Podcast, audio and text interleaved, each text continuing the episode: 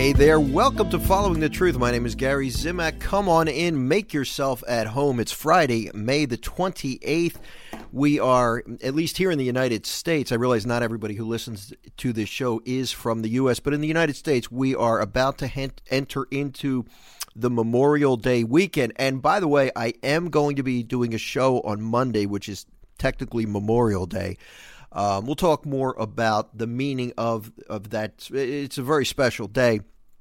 We'll talk more about that on Monday, but I just wanted to tell you that while I was thinking of it. Okay, today's program, I'm glad you're here. Now, I want you to settle in and relax because we are going to talk about, I think, one of the most annoying, frustrating, while at the same time comforting Bible passages that can be found anywhere in the pages of Scripture. It uh, it's going to be taken from Luke's Gospel. I'm sorry, Mark's Gospel. And this is uh, the gospel that was read at today's daily mass. Now, I got to share this with you. There's a lot of stuff going on in this gospel, but I'm going to key in on on one particular part of it because it just is enough to drive you crazy. And I think it's something we need to take, we need to tackle head on it has to do with faith. If you believe, does that mean that God will give you whatever you want? We're going to look at it. We'll try to put it in its proper context, and and I think that um, I, I, think it's a, it is a comforting verse, even though there are parts of it that, if you take it out of context, will absolutely drive you crazy. But what I'm going to share with you today too is I wrote about this particular one particular verse in this gospel for my daily email reflection today. And as I was writing it, I was I was intending to make a certain point, but but as I was writing it, another point came to me that ended up being the real conclusion for the uh, my whole email reflection. If you've already gotten the email, you know what it's all about. But it's it's it's one of these things where, and this happens to me on the show a lot, where I believe the Holy Spirit just kind of hijacks my thought process, which is exactly what I want. I mean, when I when I start my show, when I do my writing, I'm always saying, "Holy Spirit, take over." Lead me where I'm supposed to go. And I always like when it happens midstream when I don't expect it. So, you know, we, we will talk about that today. And I believe this is going to make you feel better. You, you know, if, if this if this particular Bible passage frustrates you, and there's a good chance it will, I believe we can make you feel better. Let's let's see. Give me a chance. Give me a chance to do that. So anyway, make yourself comfortable and let's pray. Let's pray to our heavenly Father right now. I'm going to ask for some some guidance that I can deliver the message he wants me to deliver. And I'm going to pray that all of our minds and our hearts are open to hearing the message. Okay, so if you would join me, let's begin. In the name of the Father, and of the Son, and of the Holy Spirit, amen. Heavenly Father, we know that you are present with us. First of all, thank you. Thank you for being present with us. I'm so grateful that you are here. Father, I'm grateful that you have created us to be in a loving relationship with you. Father, I thank you for your power, for your love, for all that you have done throughout history to show your almighty power and control of the over the universe, and also for creating all of the creatures throughout the, the throughout the years, such as me, for creating us to be in a loving relationship with you. To be in a relationship with God is an incredible gift. So, Father, we thank you for that. Father, we lift up our friends, our family, anybody who has asked for our prayers this day. We lift up anybody who is suffering.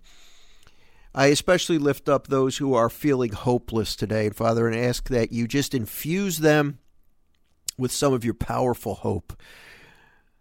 Father, we we ask that you pour out your spirit on all of us so that we can be able to hear your message. And lastly, I I ask for a special outpouring of your spirit on me so that I can deliver the message that you have in mind for us.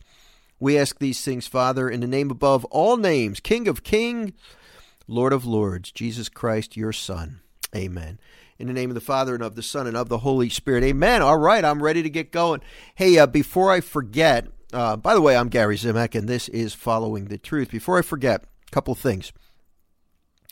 Um, this week's edition of the Gary Zimak Show is now available. That's my weekly podcast And on the program, I'm going to be talking about the mass readings for this this coming Sunday, and it's Trinity Sunday. So we're going to be talking and exploring the mystery of the, of the Trinity. Uh, quite a mystery. I mean, it's God the Father, God the Son, God the Holy Spirit.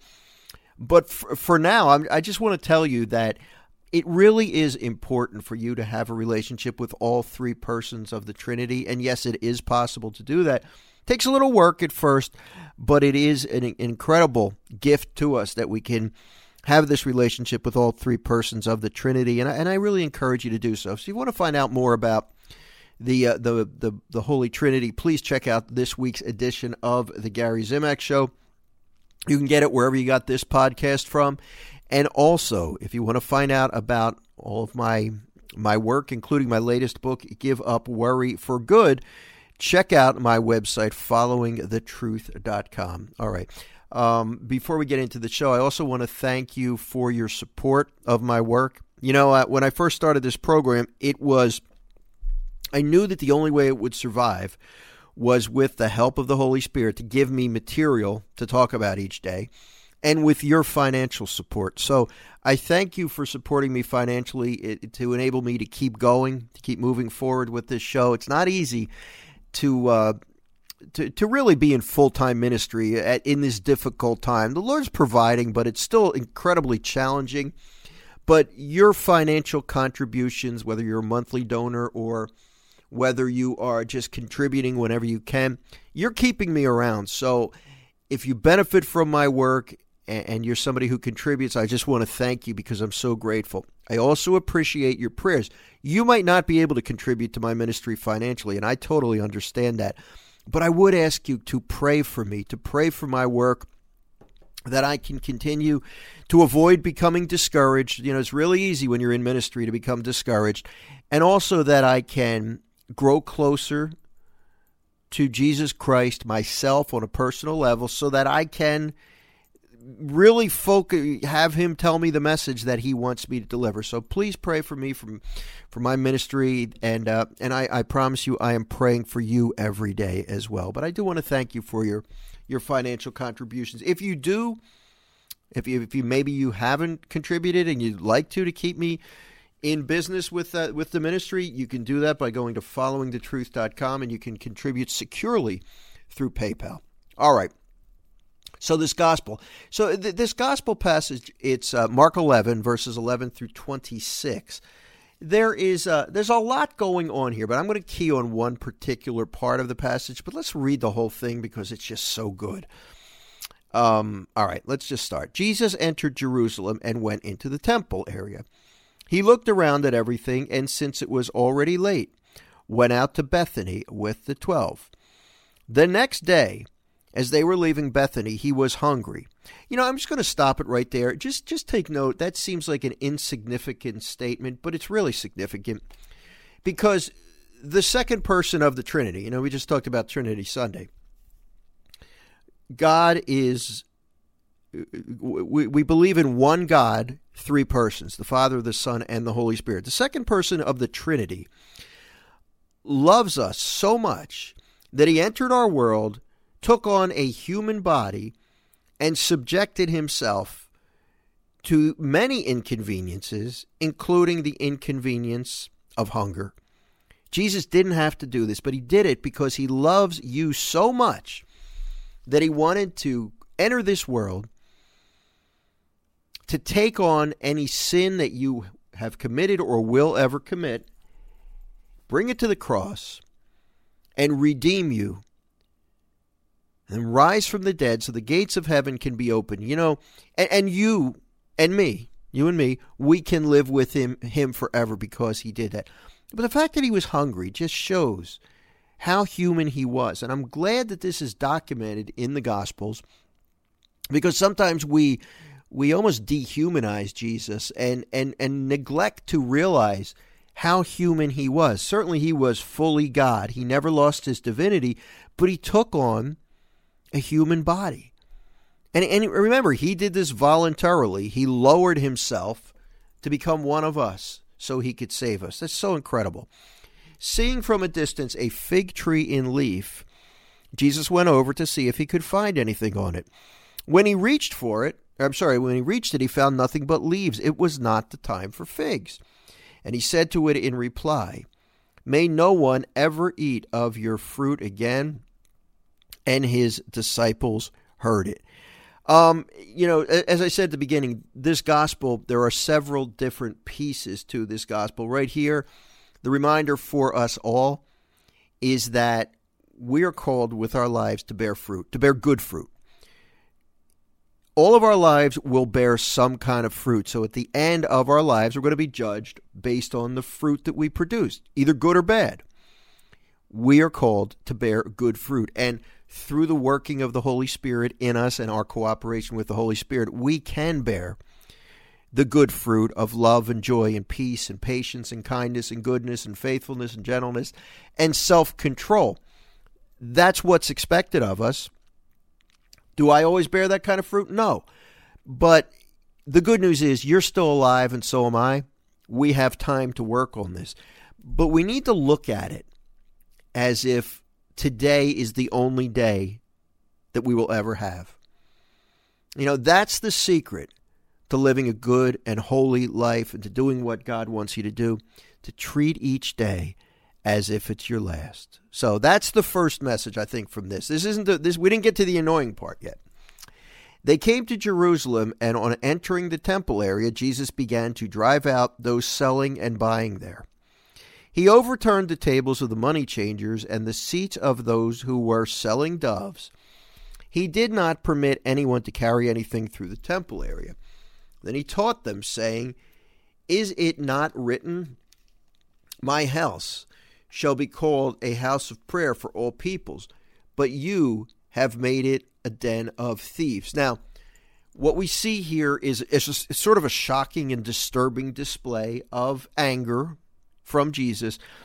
Um, and, and, we still didn't get to the annoying part. but but there's so much going on in this gospel. But never draw the never, never lose sight of the fact. That's what I'm trying to say. Never lose sight of the fact that Jesus was completely in control. His anger here was not sinful anger. This was a righteous, justified anger at the violation that was taking place in his father's house. This is um, this is an example of a righteous, again, justified anger. Anger doesn't have to be sinful. Many times it is, but it doesn't have to be. Jesus was doing what he had to do to get the attention of the people who were abusing his father's house. That's what's happening here. Okay?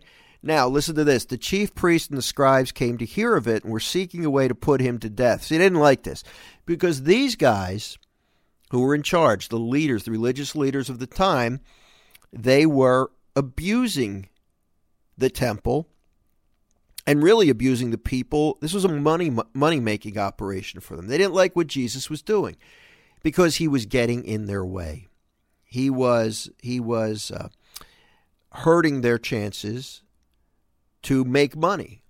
And that's all they cared about. And and he was he was disturbing to them.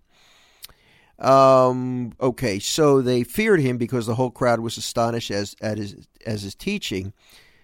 While evening came, they went out of the city. All right, now we're getting to the part that I really want to talk about. Early in the morning, as they were walking along, they saw the fig tree withered to its roots. Peter remembered and said to him, Rabbi, look, the fig tree that you cursed has withered. Jesus said to them in reply. Now, all right, now here's the part I want you to pay attention to. This is the part that will literally drive you crazy unless you really understand the overall meaning.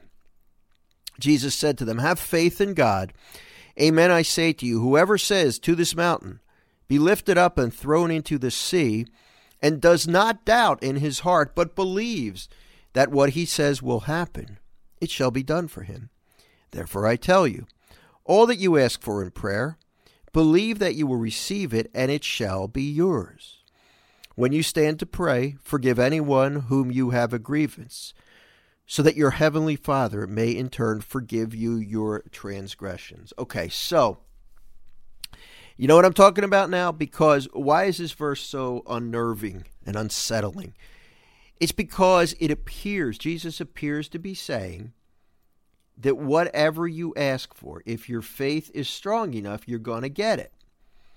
This is where we get ourselves into some trouble. And, and, you know, let's be honest. First of all, we know that this isn't true. We know that this isn't always true, right? Because there are some things that we ask for that we don't receive. Some things we ask for in prayer we do not receive. Why is that? Well, the problem with with looking at this, even these these few verses here, and taking them out of context, is that we can assume or draw the conclusion that Jesus is proclaiming a name it and claim it message. In other words, you want it bad enough, your faith is strong, you ask for it, you are going to get whatever you want when you look at now what the church teaches is that we need to treat the entire Bible as one message from God. Therefore, no verse can be taken out of context. You got to look at the whole thing, which sometimes can get confusing. But in this case, while Jesus appears to saying if appears to be saying if your faith is strong enough, you'll get whatever you want Elsewhere, he has said, Your Father in heaven will not give you anything that's not good for you. And that makes perfect sense. Why would a loving father give you something that you that would hurt you in some way? And of course, here's the problem. Sometimes our definition of not good for us and God's definition of not good for us is different. I'm applying for a job the job's going to pay me more money. It's a secure it's a secure position. So, I apply for it. I pray about it. Lord, please let me get this job. If I get it, I'm going to get a lot more money. I can do great things for my family. We could take vacations together. It can give me security so I don't have to worry about how I'm going to provide for my family. Lord, please let me get this job a no brainer, right? It seems like it's a no brainer. You should get the job. Why would God not say yes to this? Good intention. You don't get the job, you get rejected. What went wrong? Was it your faith? Now, sometimes you'll conclude, or maybe somebody will try to convince you that the reason you didn't get what you wanted was because your faith was weak. Now, sometimes maybe that could be the case. But here's here's what we need to consider. Now, right on the surface, this looks like a really good prayer request. What could be wrong with this? I'm going to be have more money. I can provide for my family. I'll be more secure.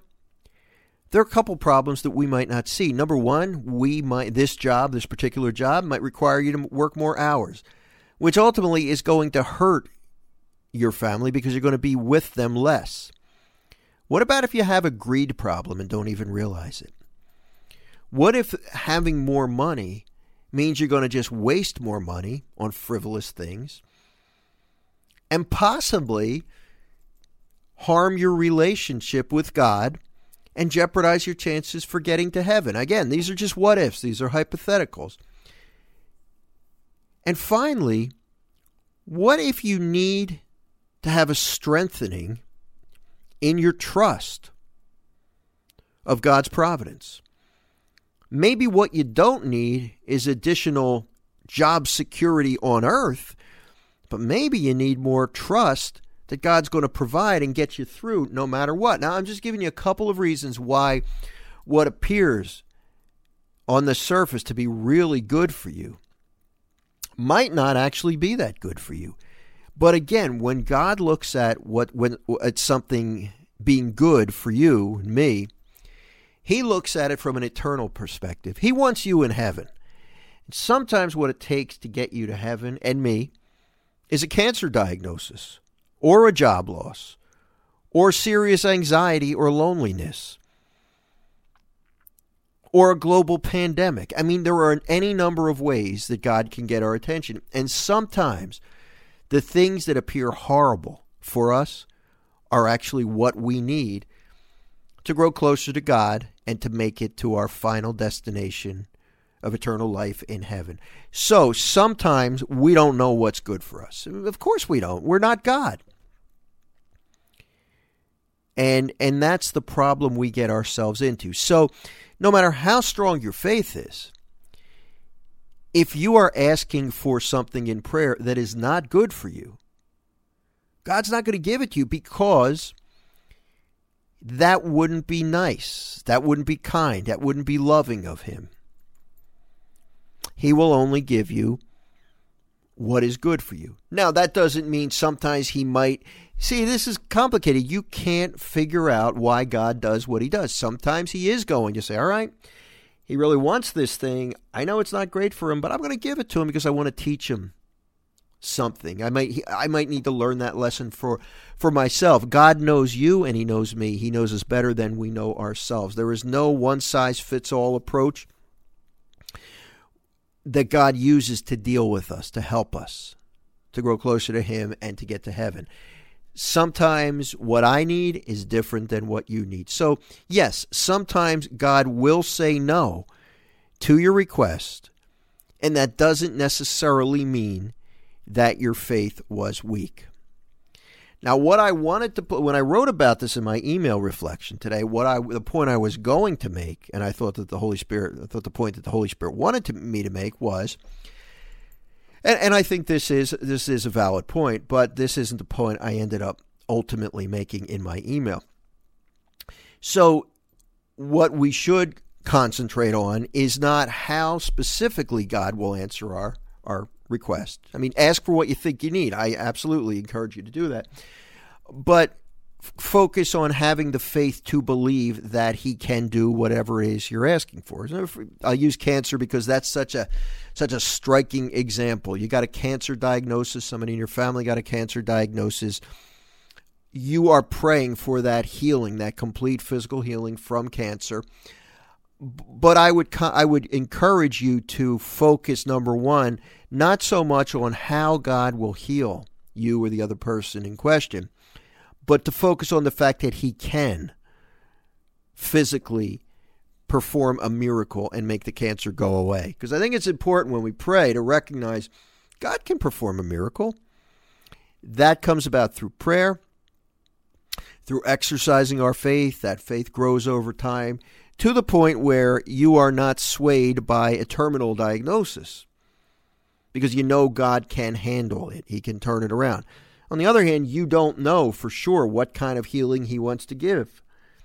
That healing might come through death. You know, it, it could. Okay, so that's the point I was, I, I thought I wanted to make that when we go into these these um, these petitionary prayers, when we when we present our petitions to the Lord, what we should concentrate on is having the faith to believe that he can do something, not necessarily that he will do what we want. And, and I think that is important.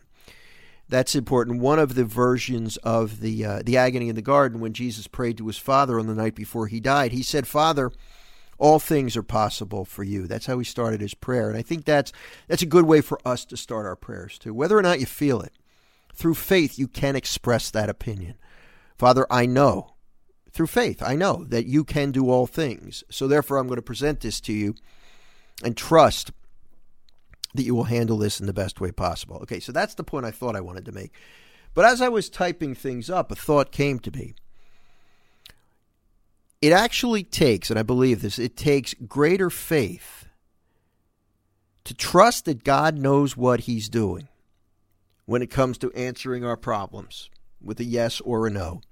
It takes greater faith to trust him than it does to believe that he can do all things. Let's think about that for a minute because I, again, I didn't expect that to come out, but I really as as I was starting to get that thought, I said, "Yeah, that's it."